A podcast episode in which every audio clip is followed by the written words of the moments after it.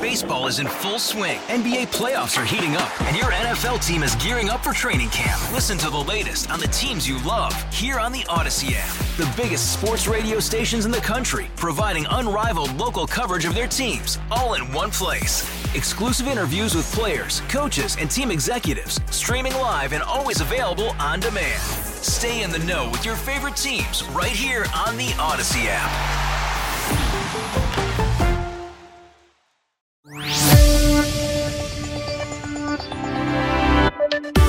Remembering the victims, honoring the survivors, reflecting on 514. This is a special edition of the 930 and 716 podcast from WBEN. I'm Tim Wenger, and we wrap up our special podcast series surrounding the one year mark from 51422 by focusing on a massive issue that was uncovered in the aftermath of the racist massacre at the Tops Market on Jefferson Avenue. We've already focused on the loss experienced in the community, the racial divide, and where we're at and headed as a community. This issue, though, of a food desert is a controversial one. With Tops closed for an extended period of time, it exposed a zone in East Buffalo underserved with regard to food and nutrition. I remember being on Jefferson Avenue and along East Ferry Street for some of the food drives and the mobile tops that was established, and some of the flash food distributions that occurred. This this store closure is a is a big deal in this neighborhood. It's a, it's a big deal, and we live in this area, so there's really, if you want to go shopping, you got to go ways, um, and that's that's sad. Um, that's that's that's a huge disappointment for this community. But um, even though this happened, God gave us an opportunity to come out and bless the community as well, give them fresh produce, meat, um, um, all kinds of vegetables, or all kinds of canned goods and stuff. So even though there was bad, God allowed us to do some good. So. Pastor Kamoche from the Rehoboth House of Prayer talking with me in the days following 514 in a parking lot adjacent to Tops, distributing needed food to a community in shock and looking for resources. So, one year later, we take a deep dive into the issue of food instability in the Buffalo community, how key agencies and leaders responded in a big way. Well, Feed More Western New York was really honored and privileged to partner with many different organizations in the community um, to make sure that we were working together to distribute those nutritious food, uh, those emergency food boxes, as well as those hygiene items and other household essential items that many people were relying solely on that Tops Market. Um, the voice of Catherine Schick with Feed More Western New York. WBEN's Randy Bushover assembled a panel along with Catherine to discuss the food instability issue exposed by 514.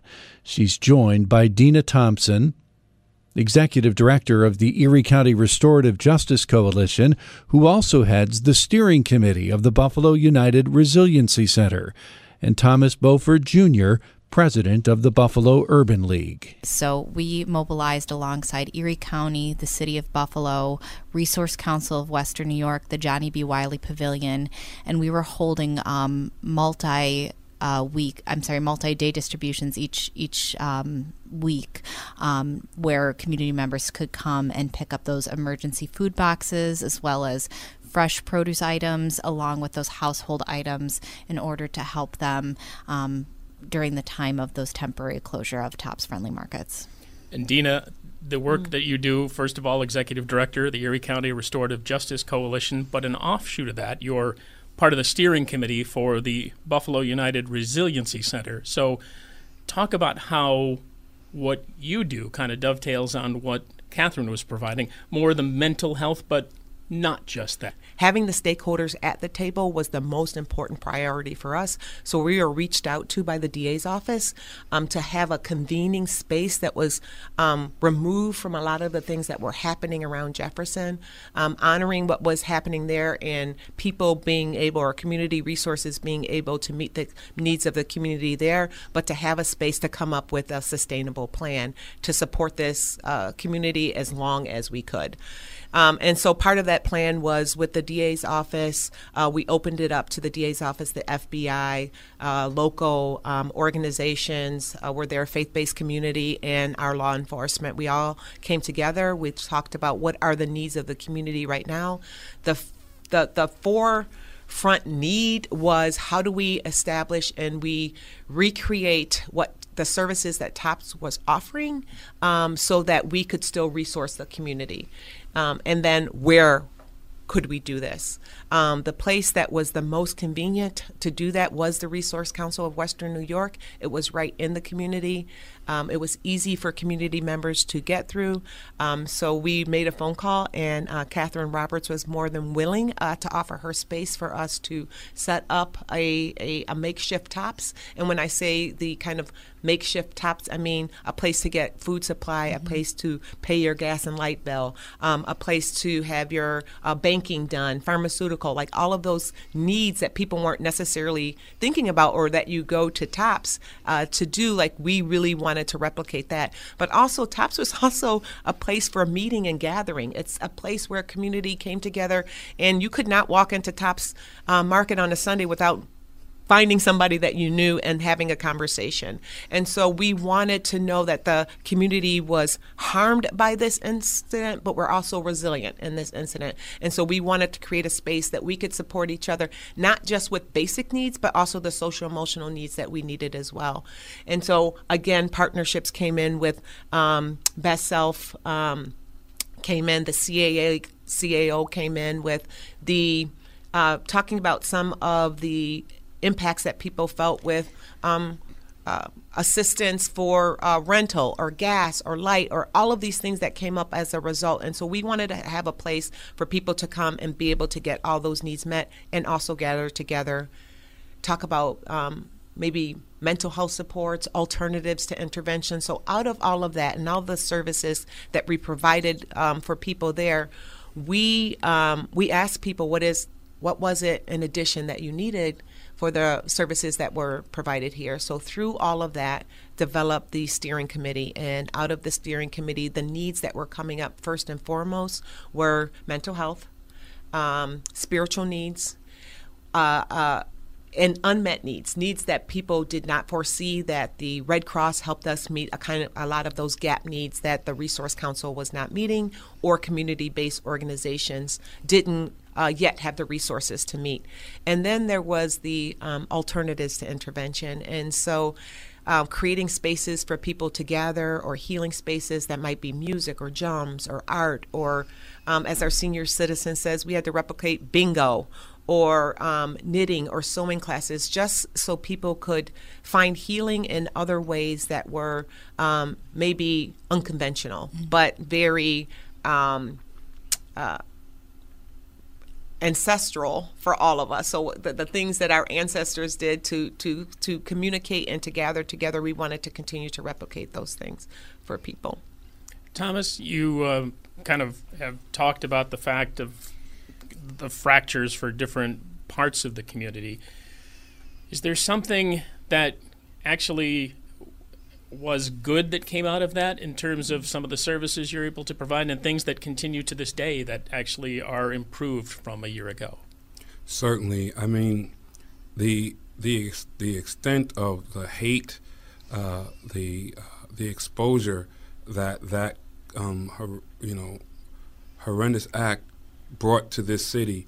I mean, it brought out I want to say humanity, and it made real people um, across this city and beyond, across this globe, examine, you know, their place and their space in uh, the conditions that existed in this small community, in this small community, and in many others.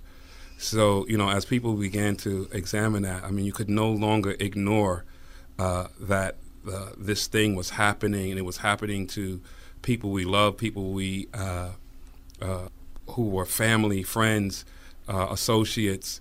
But um, you know, again, back to this whole sense of humanity. Even if you did not have a personal relationship, uh, you saw that that type of uh, hatred had no place anywhere. So, you know, we started to see um, the response come from a, a broad, broad community, and it was not it was a more guided response. It was no longer a, a rising tide response that says, oh, if we, or a curb cut response that says, if you fix this thing, these other things will eventually uh, benefit. So no, there were there was a lot of deliberate, and continues to be a lot of um, deliberate um, uh, actions um, to um, not only um, address the issues that happened uh, as a result of 514, but many of the pre-existing conditions that made Buffalo and specifically that location such a ripe target for this type of hatred. And when I speak of that making a right target, I talk about um, one, the, the history of redlining that compressed um, a particular demographic of people into a small space. And then when you got them into that space, you had a lack of investment, uh, you know, housing uh, um, that did not uh, increase in value as it did in other places. So over time, lack of investment in the businesses and infrastructure. So over time, you know, it wasn't a very integrated space.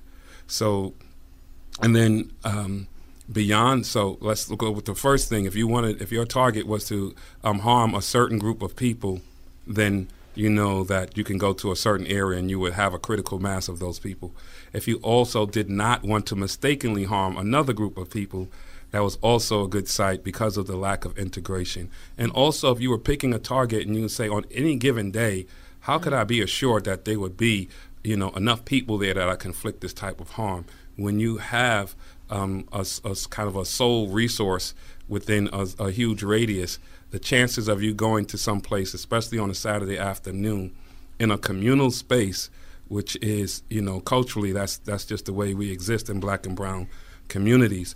That you knew you could come to this place and inflict that type of harm. It was a very right target. So um, efforts going forward are not only looking at how do we uh, try to address what happened and the trauma after May 14th, but how we how do we address the the pre-existing conditions and the causation, um, and then let's come up with some transformational uh, change, systems change to um, move the city forward, move them from uh, uh, from uh, surviving to thriving.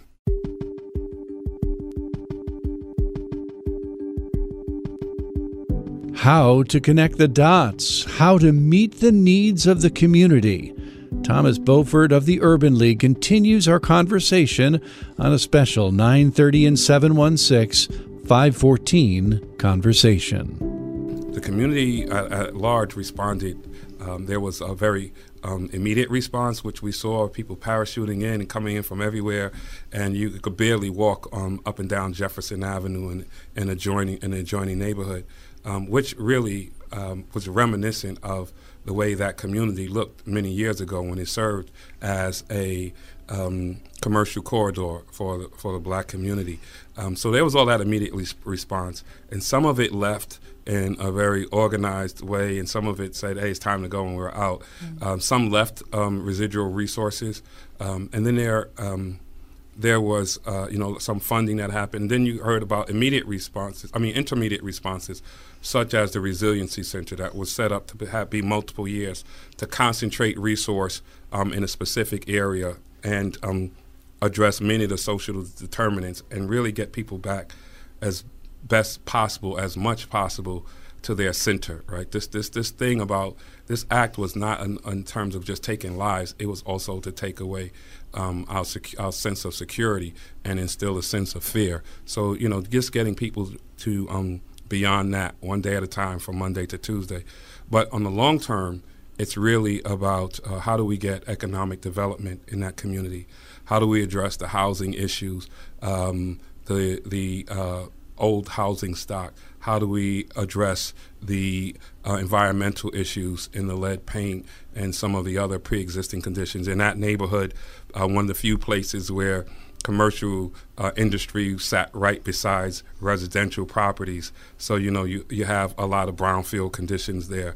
How do we get past that? How do we start to um, improve in terms of jobs and um, and then um, you know investment in that community and then how do we do it in such a way that we have this development that happens without displacement because um, another organization that was set apart uh, through some uh, funding called the Buffalo Together Community Response Fund. Uh, and this was really to address that specific thing. What is the long term strategic plan that's sustainable, or su- not plan, but also actions that are sustainable to address this? All with looking um, with this uh, lens of development without displacement because what we want to have is that that community and the residents who have been there for years and lived in those conditions that were suboptimal how do they then become a part of this community as it as it grows or become or, or develops? Because it will happen. It's not a question of will there be development in the east side but um, when it does happen, as it has happened in many other communities, as people thought were the last frontier, right? But then all of a sudden it happens. Uh, when that does happen, will those people be um, have equity in its development? Will they participate in that? And after it becomes mature, will they be able to retain their residency and thrive and be a part of that uh, thriving community? So these are a lot of the actions. And then, you know, from an educational and from the hope for the youth, if we can um, get rid of some of those conditions and the obstacles and impediments that also help to um, perpetuate those conditions. It, you know, we know that our youth can learn better if they come to school without all of the, you know, having to carry the load of all that, trying to learn with all of what they face uh, and what they bring to them from their households and their communities. So we know it's not a, it's a multifaceted problem. It's going to need uh, multifaceted solutions, and it can't be done sequentially, and it can't be the fallout of what's happening in other communities. It, it has to be very deliberate and intentional. Dina, obviously that resonated with you, so go ahead. Yeah, everything he said resonated with me because it's um um I, I think well back to your original question is like what has come out of this? Where are we one year later? And I think one thing that I see that is really powerful in this city is the coming together. Um, we have to all come together and address this as a community. Everyone has a voice at the table. And I think that um, we used to have a lot of different tables. Um, and I think that these tables that we're developing now to look forward into the future, to have sustainable change, as more voices are being invited to the table. So even the people who are residents um, of the community that has been most impacted, their voice is having the same equity as funders mm-hmm. um, at the table. Um, because we can't make systemic change, number one, unless we're investing in, as Thomas said, our most valuable resources, which are the individuals, the people who live in and of the community. If we're not building them up through education, through jobs, through um, the opportunities for advancement, if we're not bu- building them up spiritually and, and mentally and physically, if we're not investing in the people, it doesn't matter if we build buildings. Um, so a lot of the things is inviting people to the table and really supporting people's social, emotional, mental, and physical health. Um, so getting our people really, really strong. It's also expanding the table. This is not an East Side problem. This mm-hmm. is a mm-hmm. Buffalo problem. And when we begin to start saying what happens on the East Side impacts all of Buffalo, and when the East Side thrives, we all thrive. Like when we begin to have those conversations, then we begin to see our whole city prosper and not just one side of the city. So I was born and raised on Jefferson Avenue. Um, I, I, not only was I born and raised, but my great grandparents came from Jefferson. I remember going down Jefferson with my great grandmother, shopping with our bags, and everyone greeting her by her last name, and and how proud I felt like walking down there. I remember buying my first pair of shoes on Jefferson Avenue, and I couldn't wait to to get them from this store so I could go to school and tell everybody, yeah, my mother shops at that store too. Like I remember the joys of being in that in that neighborhood, but I also remember there were challenges challenges back then too. Um, and so I'm not looking back to grasp on what was um, it, in the past, but I'm looking forward. I want to take those memories of the senior citizens who were born, raised, and still live on, on Jefferson Avenue. Their voice is important. Mm-hmm. Investing in Buffalo in the future of Buffalo means really supporting our youth. So, how are we supporting the youth through education, through job training, through modeling? Mm-hmm. Um, and so, I think a lot of these voices, we're creating a lot of these tables for a lot of these voices to say, you know what, this is how I envision Buffalo in the future. How can we make this happen? Happen. So I really feel like, to Thomas's point, it starts with listening first. So let's listen, and then we develop this plan together.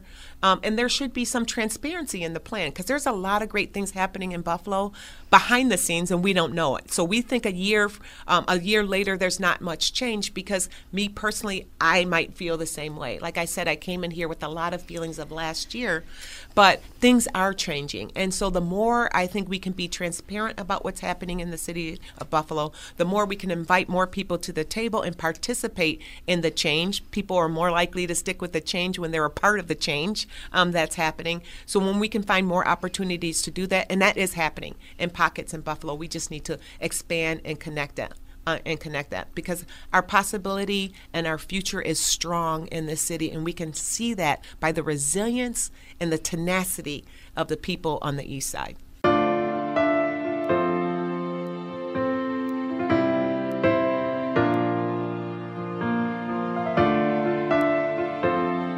Dina Thompson, Executive Director of the Erie County Restorative Justice Coalition, along with Thomas Beauford of the Urban League and Catherine Schick of Feedmore, Western New York. My thanks to WBEN Susan Rose and Randy Bushover for their contributions here. I'm Tim Wenger. Thanks for joining us for a special four episode 930 and 716 514 conversation. All four episodes are available for you at WBEN.com.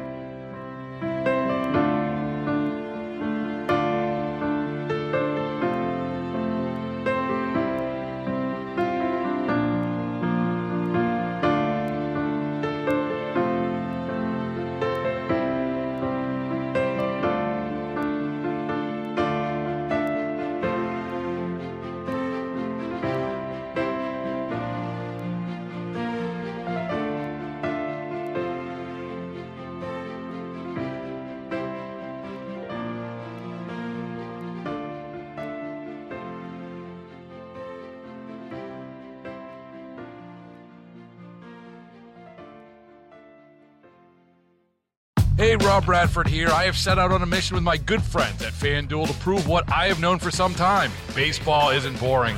Now I have a daily podcast to prove it with some of the most notable people in the baseball world, screaming baseball isn't boring from the mountaintops or at least agreeing to come on our show. Players, managers, GMs, and yes, even the commissioner of baseball, Rob Manfred. It has been a constant wave of baseball's most powerful voices. So join the revolution, subscribe, and soak in Baseball Isn't Boring. Listen on your Audacy app or wherever you get your podcast. You'll be glad you did.